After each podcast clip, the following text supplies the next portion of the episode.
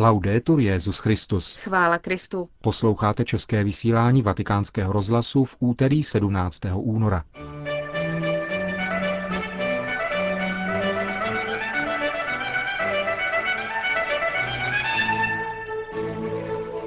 Po zprávách vatikánského rozhlasu vám dnes přiblížíme nový polský film o Jiřím Popiluškovi, knězi, kterého zavraždila polská státní bezpečnost roku 1984. Hezký poslech vám přejí Markéta Šindelářová a Milan Glázer.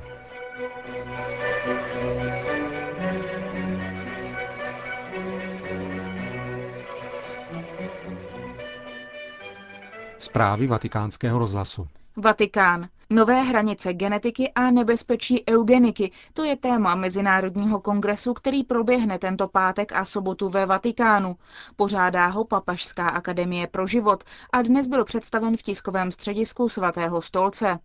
Tiskové konference se zúčastnili arcibiskup Rino Fizikela, předseda Papežské akademie pro život a její kancléř Monsignor Ignacio Carrasco de Paula a profesor Bruno Dalla Piccola, docent lékařské genetiky na Římské univerzitě Sapienza. Vymoženosti genetiky, řekl Monsignor Fizikela, lze připsat rychlému technologickému vývoji, který se zdá být bez hranic. Dnes je možné mapovat tisícovky genů, umožňuje to poznávat různé typy nemocí a často se nabízí konkrétní možnost překonat dědičnou patologii. Ale každý vědecký výdobytek má nevyhnutelně dvě tváře, krásnou i tragickou. Různé projekty vědeckého, biologického i politického charakteru, vysvětluje Monsignor Fizikala, vyžadují také etický soud, zejména pokud chtějí provádět eugeniku ve jménu normality života.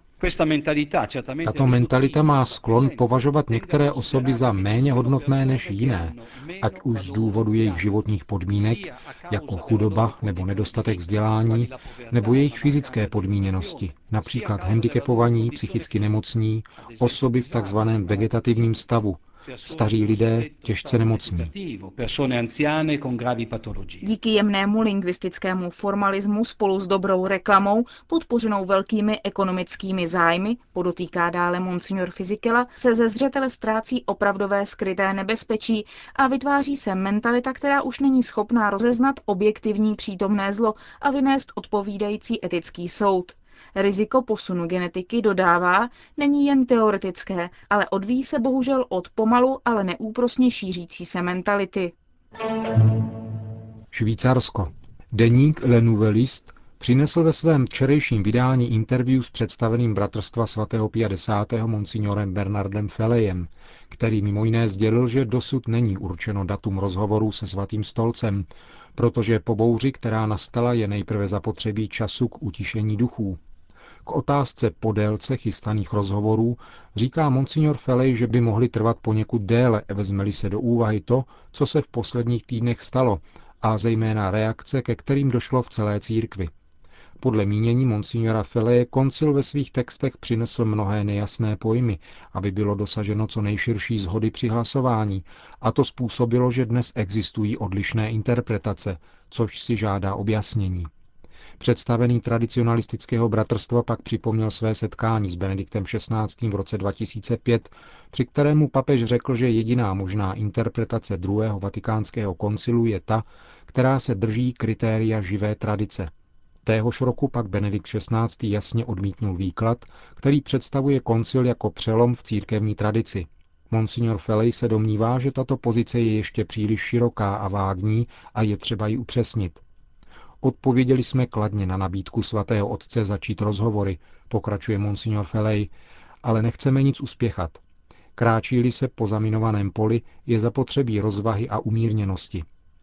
Na otázku týkající se přijetí druhého vatikánského koncilu odpovídá představený tradicionalistického bratrstva, že sdělení sekretariátu svatého stolce ze 4. února tuto podmínku jasně připomnělo ale podle mínění monsignora Feleje svatý stolec nemůže dát dnes koncilu větší autoritu než tu, kterou si dal samotný koncil, který se nedovolával neomilnosti a zůstává tedy na nižším stupni autority.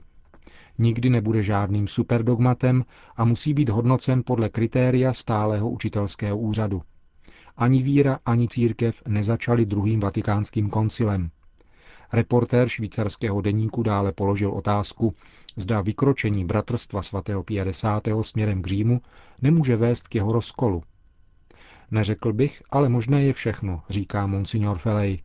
Takovéto riziko by nastalo, kdyby se s Římem usilovalo pouze o kanonickou dohodu a nikoli o věcné řešení problému, kterým je doktrinální a morální krize v církvi. Myslím si ale, že k tomu nedojde. Konec zpráv.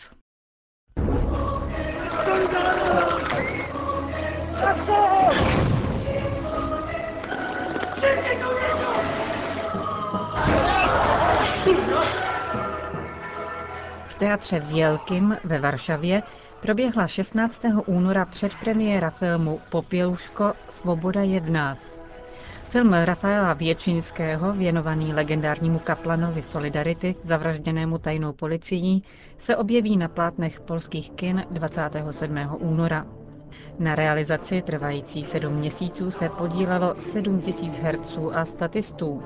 Samotnému natáčení ovšem předcházela mnohaletá příprava, bádání v archívech a rozhovory se svědky.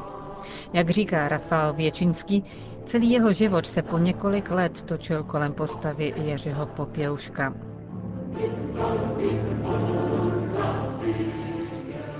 Já mám taky že jak ten film, jak mi Při práci na filmu jsem měl dojem, jako bych nacházel poentu svého života. Teď přemýšlím, co bude dál, jaké úkoly jsou přede mnou, protože v posledních letech skutečně všechno vedlo k tomu, abych mohl ten film o otci Jeržím udělat. Jak vzdělávání, tak životní zkušenosti i lidé, které jsem poznával, teď už se cítím jen jako nástroj v té věci. A jsem šťasten, že jsem tím nástrojem mohl být. No jestem szczęśliwy, że mogłem być tym narzędziem. Film o postavě nedávné minulosti není snadným úkolem. Mnoho pamětníků otce Popěluška žije, zachovaly se nahrávky jeho promluv, jeho texty. Režisér se nevyhne srovnávání s tím, co diváci vědí nebo na co si vzpomínají. Oczywiście, że będzie trudna i nigdy ja sobie nie uzurpuję. Toto porovnávání bude skutečně nevyhnutelné a nelehké. Nikdy jsem si neosoboval právo na to, aby film zastoupil obraz otce Jeržiho. Šlo mi spíš o to jeho postavu znovu oživit, povolat ji do dneška z jisté mlhavosti. Pater Jirži se nesmí změnit pouhou poznámku v učebnici pro příští generaci. Je to živý člověk s poselstvím, které nyní velmi potřebujeme. Jistě, patřil své době, ale když ho poznáte, ukazuje se, že je stejně tak i pro tu naši. Vždycky totiž, tehdy i dnes, jde o to též. O boj se zlem a o vnitřní svobodu. O złem i o, wolność wewnętrzną. Z promluvy otce Jeřiho Popěluška. Nasze nadzieje sierpnia 80 roku Naše naděje ze srpna 80. roku žije a my máme morální povinnost pěstovat ji v sobě a s odvahou ji posilovat v našich bratřích. Je třeba zbavit se strachu, který paralyzuje a zotročuje lidskou mysl a srdce. umysł i ludzkie serce. Ja bym nazwał ten film raczej historycznym. To Nazval bych ten film spíš historický. Soustředili jsme se na 80. léta, ale v retrospektivách se vracíme také k nucenému období otce Jeržiho v armádě nebo k jeho dětství. Když jsme chtěli ukázat život kaplana Solidarity, bylo nutné ukázat také to, čím žil. A on žil s lidmi, kteří prožívali stávky, demonstrace, jejich potírání. To všechno ve filmu je, protože to bylo důležité i pro samotného patera Popělušku. Film je vlastně určitou podstou, kterou mu dlužíme, ale také dovoluje, aby k nám dnes znovu promluvil. Film je také splacením dluhu, připomenutím, jak skvělé by bylo držet pospolu. Je povzbuzením pro dnešek. No i taka otucha na teraz. Říká režisér filmu Rafał Věčiński.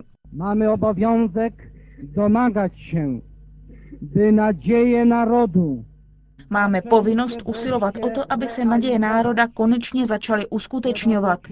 Je nutné dělat to s odvahou a rozvahou. i rozwagą. Titulní postavu stělesnil mladý herec Adam Voronovič. Už samotná role kněze je nesnadným úkolem, natož takového kněze, který psal důležité kapitoly nedávné polské minulosti. Adam Voronovič vypráví. Bardzo się tego obawiałem, ale krok po kroku Měl jsem z toho velké obavy, ale krok za krokem jsem ten strach překonal. Je to otázka práce vynaložené na roli. Myslím, že poctivou prací je možné zkrátit vzdálenosti a přiblížit se pravdě, která má být ukázána. V tomto případě pravda života mimořádného kněze. Snažil jsem se na to po všech stránkách připravit a dostat tomu úkolu tak, aby se otec Jerži za nás nemusel stydět. Doufám, že se nestydí. Mam nadzieję, że się nie wstydzi. Součástí přípravy na film byl například pobyt v semináři se studenty prvního ročníku nebo rozhovory s těmi, kdo otce Popěluška osobně znali. Jaká setkání byla nejsilnější? No że ludzie, z którymi rozmawiam, Především jsem si uvědomil, že lidé, s kterými jsem mluvil a kteří otce Popěluška znali, o něm mluví jako o někom blízkém, téměř o členu rodiny a dodnes pocitují jeho ztrátu. Silně na mě zapůsobilo setkání s jeho matkou a rodinou. Cítil jsem se dost nemotorně. Měl jsem dojem, že tím filmem můžeme vyvolat vzpomínky na těžké chvíle. Na nic jsem se neptal. Snažil jsem se prostě být při ní, poslouchat, sníst bramborové placky, které nám připravila, napít se s ní čaje, výjít s ní do polí. Pocházím z toho kraje, není mi cizí. Je to krajina mého dětství. Trzeba więc wreszcie zasiąść do stołu. Je tedy třeba konečně zasednout ke stolu a v upřímném dialogu majíce před sebou dobro vlasti hledat správné řešení všech problémů. Wszelkich problemów. W pewnym momencie sobie zdałem sprawę, że to mnie przerasta, że to. Došlo ale na události, které mě přerostly. Při natáčení scén z poslední modlitby růžence, kterou otec Jerži vedl v Bydgošči a po které byl zabit, tamní farář prohlásil, že nemám oblékat ornát podobný tomu, který měl tehdy otec Jerži.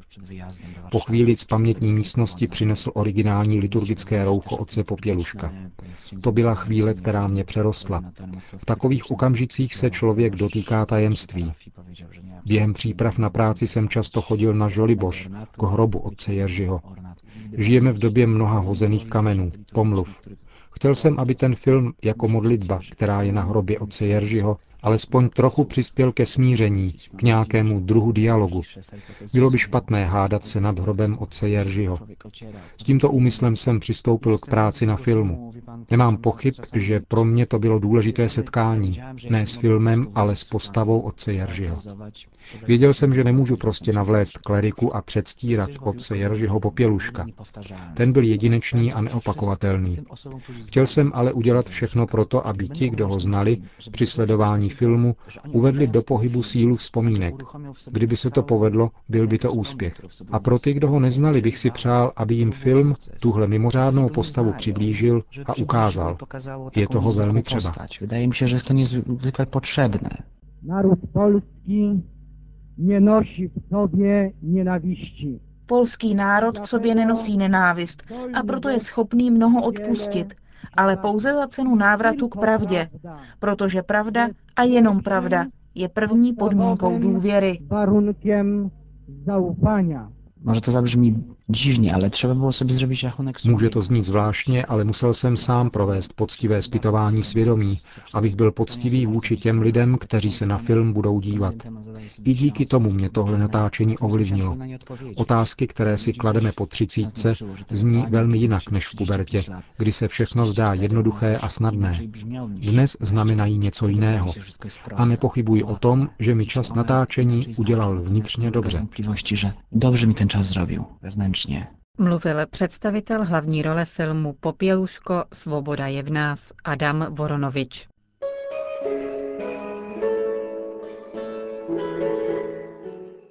Pořad připravil pro polský program našeho rozhlasu Rafal Lončny z Katolické informační agentury. Českou verzi připravila a pořadem provázela Johana Bronková. Končíme české vysílání vatikánského rozhlasu. Chvála Kristu. Laudetur Jezus Christus.